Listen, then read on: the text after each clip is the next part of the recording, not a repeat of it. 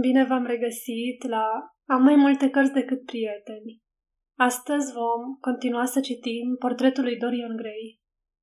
Capitolul 10 Când valetul a intrat în cameră, Dorian l-a privit atent, întrebându-se dacă nu cumva îi venise ideea să se uite după paravan.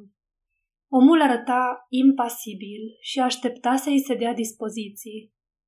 Dorian și-a aprins o țigară, apoi s-a instalat în fața oglinzii, iscodind. Vedea fața lui Victor, perfect reflectată. Părea o placidă mască de servilism. Nu, nicio pricină de teamă din partea asta. Totuși, și-a spus că nu strică să fie vigilent. Vorbind foarte rar, i-a cerut să-i comunice menajerei că dorește să-i spună ceva și apoi să se ducă la meșterul care înrăma tablouri și să ceară să-i trimită de îndată doi dintre oamenii lui. A avut impresia că, în clipa când ieșea din cameră, privirile ei s-au îndreptat în direcția paravanului, sau poate că doar și-a imaginat. Câteva minute mai târziu a dat buzna în bibliotecă menajera, doamna Leaf, în rochia ei de mătase neagră și demodatele mănuși fără degete, împletite din ață pe mâinile ei zbârcite. Dorian ne-a cerut cheia de la sala de cursuri. De la vechea sală de clasă, domnul Dorian, a exclamat ea mirată. Dar e îmbăxită de praf. Trebuie să fac curățenie și să o pun la punct înainte să intrați în ea. Nu puteți vedea în halul ăsta. Zău că nu. Leaf, nu vreau să o pui la punct. Vreau numai cheia. Bine, domnule, dar dacă intrați în ea, o să vă încălciți în pânze de paianjen. Vai de mine, N-a mai fost deschisă de vreo cinci ani, de la moartea înălțimii sale, lordul. Dorian a tresărit când a auzit-o vorbind de bunicul lui. Îl legau amintiri detestabile de el. N-are nicio importanță, a asigurat-o. Pur și simplu vreau să o mai văd, nimic altceva. Dăm cheia. Uitați-vă, asta e cheia, domnule, a răspuns bătrâna, scotocind cu mâini tremurătoare, șovăielnice, în lanțul ei de chei. Într-o clipă o scot din lanț. Dar nu vă gândiți să vă mutați acolo, domnule. Stați așa de confortabil aici. Nu, nu, a strigat o țărât. Mulțumesc, Cliff, e în ordine. Femeia a mai zăbovit câteva momente, trâncănind despre unele detalii gospodărești. Dorian a oftat și a spus să facă cum crede că e mai bine. Drept care ea a părăsit camera zâmbind radios. După ce a închis ușa, Dorian și-a vărât cheia în buzunar și și-a rotit privirea de jur împrejurul camerei. I-au căzut ochii pe o cuvertură amplă din satin purpuriu, încărcată cu broderii grele din fir de aur, o piesă splendidă, datând de pe la sfârșitul secolului al XVII-lea, o lucrătură venețiană pe care bunicul lui o descoperise într-o mănăstire din apropiere de Bolonia. Da, era potrivită pentru a înfășura în ea lugubrul obiect. Probabil că servise de multe ori ca lințoliu pentru morți. Acum avea să ascundă ceva care conținea o degradare proprie, mai rea decât descompunerea morții, ceva care va genera orori și totuși nu va muri niciodată. Ceea ce erau viermii pentru un cadavru aveau să fie păcatele lui pentru imaginea aceea pictată pe pânză. O să-i desfigureze frumusețea, o să-i sfârtece grația, o să o pângărească, o să o nece în rușine și totuși o să continue să trăiască, va rămâne mereu vie. S-a cutremurat și o clipă a regretat că nu i-a dezvăluit lui Basil adevăratul motiv pentru care dorea să ascundă portretul. Basil l-ar fi ajutat să reziste influenței lordului Henry și influenței și mai nocive generate de propriul său temperament. Dragostea pe care o purta Basil, pentru că era într-adevăr vorba de dragoste, avea o structură pur nobilă și intelectuală. Nu era acea admirație fizică față de frumusețe născută din simțuri, care moare când simțurile îl încezesc. Era una dintre acele iubiri eterice pe care le cunoscuseră și Michelangelo, și Montaigne, și Winckelmann sau chiar însuși Shakespeare. Da, Bazel ar fi putut să-l salveze, dar acum era prea târziu. Trecutul poate fi oricând anihilat. Regretele, negările, uitarea îl pot șterge. dar viitorul e inevitabil și colcăiau în el pasiuni care aveau să-și găsească dezlănțuirea, visuri care vor da realitate răului din el. A ridicat de pe canapea cuvertura purpuriu-aurie care o acoperea și, ținând-o în mâini, a trecut în spatele paravanului. Să fi fost oare chipul de pe pânză mai corupt decât înainte? Avea impresia că rămăsese neschimbat, dar ura îi se intensificase. Păr de aur, ochi albaștri, buze de petale de trandafir, toate erau la locul lor. Doar expresia se modificase și emana o cruzime oribilă. În comparație cu tăioasa critică și reproșurile pe care le citea aici, cât de superficiale fuseseră mustrările lui Basil în legătură cu Sibyl Vane. Da, cât de superficiale și lipsite de importanță. De pe pânză, propriul lui suflet se uita la el și îl judeca. S-a simțit străpuns de un jung de durere și a aruncat bogatul Giulgiu peste tablou. În clipa aceea se auzi o ciocănitură în ușă. Dorian a ieșit de după paravan și a intrat valetul lui. Măsă, au sosit persoanele pe care mi-ați cerut să le chem. Și a spus că trebuie să se descotorească grabnic de valet. Nu trebuia să știe unde va fi mutat tabloul. Omul avea o notă de viclenie și ochii scoditori, perfizi. Dorian s-a așezat la măsuța de scris și a măzgălit în grabă un bilet către lordul Henry, în care îi cerea să-i trimită ceva de citit și amintea că urmau să se întâlnească în acea seară la 8 și un sfert. Să aștepți răspunsul, i-a poruncit valetului când i-a înmânat biletul și cheamă-i pe oameni înăuntru. Câteva minute mai târziu s-a auzit o altă bătaie în ușă și a apărut domnul Hubbard în persoană, celebrul meșter romar din South Audley Street, însoțit de un tânăr ucenic cu o înfățișare cam bolnovicioasă. Domnul Hubbard era un bărbat mărunt, rotofei, cu favoriți roșii, a cărei admirație față de artă era considerabil temperată de consacratele buzunare goale ale majorității artiștilor cu care lucra. În general, nu-și părăsea niciodată prăvălia. Aștepta ca mușterii să vină la el, dar când era vorba de Dorian Gray, făcea o excepție. Avea Dorian ceva care îi fermeca pe toți. Era o plăcere doar să-l privești. Cu ce vă pot ajuta, domnule Gray?" a întrebat, frecându-și mâinile grăsune pistruiate. E o onoare pentru mine să vin personal la dumneavoastră. Tocmai am primit o frumusețe de ramă, domnule. Am pus mâna pe ea la o vânzare. Veche, florentină, provine din reședința Fonthill, așa cred. Admirabilă pentru o pictură cu subiect religios, domnule Gray. Îmi pare rău, domnule Hubert, că ți-ai dat ostenealea să vii până aici. O să trec cu siguranță pe la dumneata să văd drama, deși în prezent nu mă dau un vânt după artă religioasă. Dar azi doresc doar să urc un tablou la ultimul etaj al casei. E foarte greu, așa că m-am gândit să-ți cer să-mi împrumuți vreo doi din oamenii dumitale. Nicio problemă, domnule Grey. Sunt încântat să vă pot fi de folos. Care e opera de artă, domnule? Asta, a răspuns Dorian dând la o parte paravanul. Puteți să o mutați așa cum e, acoperită. M-am temut să nu se zgârie cumva pe parcursul transportului. Nici o greutate, domnule, l-a asigurat jovialul Romar, începând împreună cu ajutorul lui să desprindă tabloul din lanțurile lungi de alamă de care era suspendat. Și unde să-l ducem, domnule Grey? Dacă îmi dai voie, domnule Hubbard, o să vă conduc eu, sau poate că ar fi mai bine să treci dumneata în față. E chiar la ultimul etaj. O să folosim scara principală pentru că e mai lată. Le-a ținut ușa deschisă până au ajuns în hol, de unde au început să urce scara. Rama foarte elaborată îngreunase mult tabloul și din când în când punea și Dorie în mâna să-i ajute, în ciuda protestelor mieroase ale domnului Hubbard, care, cu mentalitatea lui de meseriaș, nu suporta să vadă un gentleman făcând ceva util. E greu, nu glumă, domnule, a gâfâit omulețul când s-a oprit pe palierul de sus și și-a șters fruntea lucioasă. Da, mă tem că-i cam greu, a murmurat Dorian, în timp ce descuia ușa, dând la ivială încăperea care avea să adăpostească curiosul secret al vieții lui. ci să-i ascundă sufletul de ochii celorlalți oameni.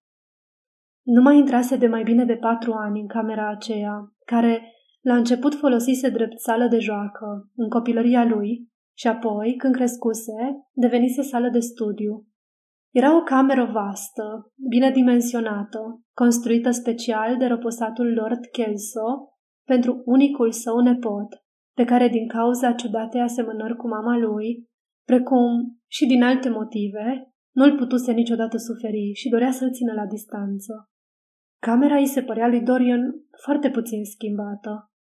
Iată uriașul casone, italienesc, pictat cu scene fantastice și împodobit cu reliefuri aurite, acum tocite, în care se ascundea în copilărie. Uite și biblioteca din lemn lucios, plină de cărțile lui de școală, cu colțurile îndoite. Pe peretele din spate atârna aceeași tapiserie flamandă, zdrențuită, în care un rege și o regină decolorați jucau șah într-o grădină, în timp ce o ceată de vânători călăreau pe lângă ei, ținând pe încheietura mâinii înmân- înmănușate câte un șoim cu capul acoperit de o glugă. Cât de proaspete erau toate în amintire, în timp ce își plimba privirile prin încăpere, îi revenea în minte fiecare moment din copilăria lui singuratică. Evoca puritatea neîntinată a adolescenței lui și găsea abject faptul că tocmai aici urma să fie ascuns fatalul portret. Cât de puțin se gândise pe acele vremuri, acum moarte, la ce va rezerva viața. Dar în toată casa nu exista un loc mai sigur în care să poată feri portretul de ochii scoditori. Cheia era în buzunarul lui și nimeni n-ar fi putut intra. În dărâtul giulgiului violet, chipul pictat pe pânză putea să devină bestial, îndobidocit de băutură imund. Ce conta? Nimeni n-ar fi putut să-l vadă, nici el nu o să-l vadă. De ce să contemple hidoasa descompunerea sufletului său? El își va păstra tinerețea, era de ajuns.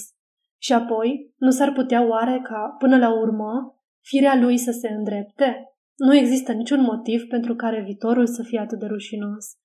Poate că o să se ivească în viața lui vreo iubire care o să-l purifice, o să-l apere de păcatele acelea care păreau de pe acum să-l furnice în spirit și în carne. Acele păcate curioase, încă nedefinite, ale căror mister le conferea subtilitatea și farmecul. Poate că, într-o bună zi, Grimasa de cruzime o să se șteargă de pe buzele roșii, sensibile, și atunci va putea arăta lumii întregi ca podopera lui Basil Hallward. Nu, era un lucru imposibil. Ceas de ceas și săptămână de săptămână chipul de pe pânză îmbătrânea. Poate că ar scăpa de hidoșenia păcatelor, dar îl aștepta hidoșenia bătrâneții. Obrajii o să-i se scofulcească sau o să se fleșcăiască. În jurul ochilor, care nu vor mai străluci, se vor încreți labele de gâscă, urâțindu-l. Părul o să-și piardă strălucirea, gura o să-i se caște sau o să-i atârne, o să arate blegită sau băloasă, cum sunt gurile bătrânilor. Gâtul o să-i fie zbârcit, mâinile reci străbătute de vene albastre, trupul diform, așa cum și-l amintea pe bunicul, care fusese atât de sever cu el în copilărie. Da, portretul trebuia ascuns, nu există altă soluție. Te rog, adu-l înăuntru, domnule Hubbard, a spus în stilă, întorcându-se spre cei doi. Scuză-mă că te-am ținut atâta. M-am lăsat furat de alte gânduri. Întotdeauna îmi prinde bine o clipă de odihnă, domnule Grey, l-a asigurat meșterul care încă nu-și recăpătase respirația. Unde să le așezăm, domnule? A, oriunde. Aici e bine. Nu mai vreau să-l atârn. Sprijină-l de perete. Mulțumesc. Pot să arunc și eu o privire la opera de artă, domnule? Dorian a tresărit. Nu cred că o să te intereseze, domnule Hubbard, a răspuns, ținându-l pe om sub observație. Era gata să sară la el și să-l doboare, dacă ar fi îndrăznit să ridice superbul lințoliu care ascundea taina vieții lui. Nu vreau să te mai deranjez acum. Îți sunt foarte îndatorat pentru amabilitatea de a fi venit personal. Pentru puțin, pentru puțin, domnule Grey. Sunt oricând la dispoziția dumneavoastră, domnule. Și domnul Hubbard a pornit bocănind pe scări în jos, urmat de ajutorul lui care întorcea mereu capul spre Dorian, privindu-l cu o expresie de mirare pe fața lui grosolană pocită. Nu mai văzuse în viața lui un om atât de minunat. Când zgomotul pașilor a încetat, Dorian a încuiat ușa și și-a vărât cheia în buzunar. Acum se simțea în siguranță. Nimeni nu o să mai privească vreodată oroarea aceea. Niciun alt ochi, în afară de ochii lui, nu o să vadă vreodată mărșoviile lui. Întors în bibliotecă, a constatat că tocmai trecuse de orele cinci și ceaiul îi și fusese servit. Pe o măsuță dintr-un lemn negru parfumat, bogat, încrustat cu sidef, un dar de la Lady Redley, soția tutorelui său, o doamnă drăguță, de profesie invalidă, care își petrecuse iarna precedentă la Cairo, a văzut un bilet de la Lordul Henry, alături de o carte legată în carton galben, cu o copertă ușor uzată și colțurile pătate. Un exemplar din ediția de seară a St. James Gazette fusese așezat pe tava de ceai. Era clar că Victor se întorsese. Dorian s-a întrebat dacă s-o fi întâlnit cumva în hol cu meșterii care plecau și o fi tras de limbă ca să afle ce făcuseră acolo. Fără îndoială, va observa lipsa tabloului. O fi observat-o când a aranjat serviciul de ceai. Paravanul nu fusese dus înapoi la locul lui și pe perete apăruse un spațiu gol. Poate că într-o noapte o să se furișeze până sus și o să încerce să forțeze ușa. E cumplit să știi că ai un spion în casa ta. Auzise de oameni bogați care fuseseră toată viața șantajați de câte un servitor care citise o anumită scrisoare, auzise un crâmpei de conversație sau șterpelise o carte de vizită cu o anumită adresă sau găsise sub pernă o floare ofilită ori o fâșie de dantelă mototolită. A oftat și după ce și-a turnat puțin ceai, a deschis biletul lordului Henry. Îl anunța doar că îi trimite ediția de seară a jurnalului și o carte care s-ar putea să-l intereseze și preciza că la opt și un sfert va fi la club. A luat lenevos gazeta și a răsfoit-o. La pagina 5 i-a atras atenția un semn făcut cu creionul roșu. Indica următorul paragraf. Anchetă în legătură cu actriță. Azi dimineață a avut loc la Bell Tavern Hoxton Road o anchetă prezidată de domnul Danby, procurorul districtual legată de moartea lui Sibyl Vane, o tânără actriță angajată recent la Royal Theatre Holborn. Verdictul emis a fost moarte în urma unui accident. A fost înconjurată de multă compasiune mama decedatei, care a fost extrem de afectată când a depus propria mărturie, precum și când a auzit-o pe cea a doctorului Birel, care a executat autopsia cadavrului. Dorian s-a încruntat, a rupt ziarul în două, apoi a traversat camera și a aruncat fâșiile. Ce urât era totul și ce oribil de reale apăreau faptele astea de urțenie. Era puțin supărat pe Lordul Henry pentru că îi trimisese articolul. Și ce stupid din partea lui să-l însemne cu creionul roșu. Ar fi putut să-l citească Victor. Știa suficientă engleză cât să-l poată înțelege. Poate că îl și citise și începuse să suspecteze ceva, dar ce importanță avea? Ce legătură putea exista între Dorian Gray și moartea actriței Sibyl Vane? Nu avea de ce să se teamă. Doar nu Dorian Gray a ucis-o. Pe urmă, i-au căzut ochii pe cartea galbenă trimisă de Lordul Henry. S-a întrebat ce-o fi fost. S-a îndreptat spre măsuța octogonală, de culoarea perlei, care evoca întotdeauna stupul unor bizare albine egiptene, construit uh, din argint, și luând cartea s-a trântit într-un fotoliu și a început să o răsfoiască. După câteva minute era absorbit de volum. Era cea mai stranie carte pe care o citise vreodată. Avea senzația că toate păcatele omenești defilau mute prin fața lui și, înveșmântate în straie prețioase și însoțite de acordurile delicate ale unui flaut. Lucruri care îi se năluciseră vag prin vis căpătau dintr-o dată realitate. Lucruri pe care nu le visase niciodată erau dezvăluite treptat. Era un roman lipsit de intrigă și cu un singur personaj, un studiu psihologic al unui anume tânăr parizian care își petrecea viața încercând să reconstituie în secolul al XIX-lea toate pasiunile, toate modurile de gândire care au aparținut fiecărui secol în parte, cu excepția secolului în care trăia el.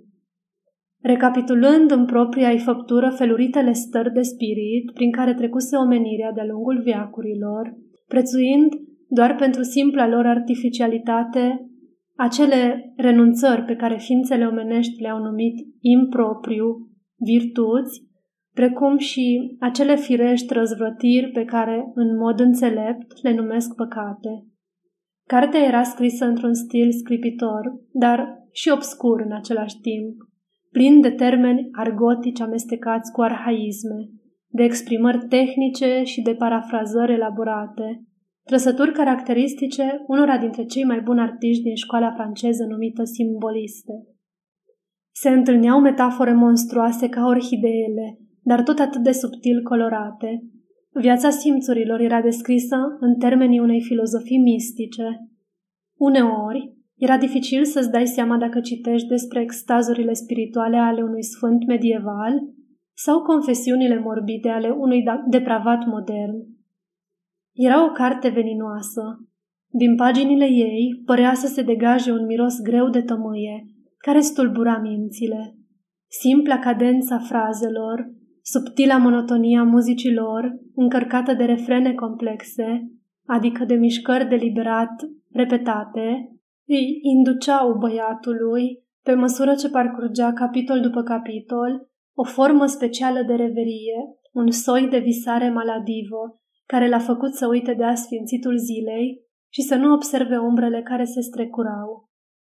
Lipsit de nori, împuns de o singură stea solitară, un cer de aramă verzuie invadase ferestrele. Dorian a continuat să citească la lumina lui, scăpătată până când nu a mai putut vedea. Abia atunci, după ce valetul i-a atras de câteva ore atenția că se făcuse târziu, s-a îndur- îndurat să se ridice, a trecut în camera alăturată și a așezat cartea pe măsuța florentină, nelipsită de lângă patul lui, după care a început să se îmbrace pentru cină. Se făcuse aproape ora nouă când a descins la club, unde l-a găsit pe lordul Henry, stând de unul singur, cu o mână extrem de plictisită. Scuză-mă, Harry, dar e numai vina ta. Cartea pe care mi-ai trimis-o m-a fascinat în asemenea măsură încât n-am observat trecerea timpului. Da, am știut că o să-ți placă, i-a spus gazda lui, ridicându-se de pe scaun. N-am spus că mi-a plăcut Harry, am spus doar că m-a fascinat, e o mare diferență. Ah, ai descoperit și lucrul ăsta? a murmurat lordul Henry și au trecut în sala de mese.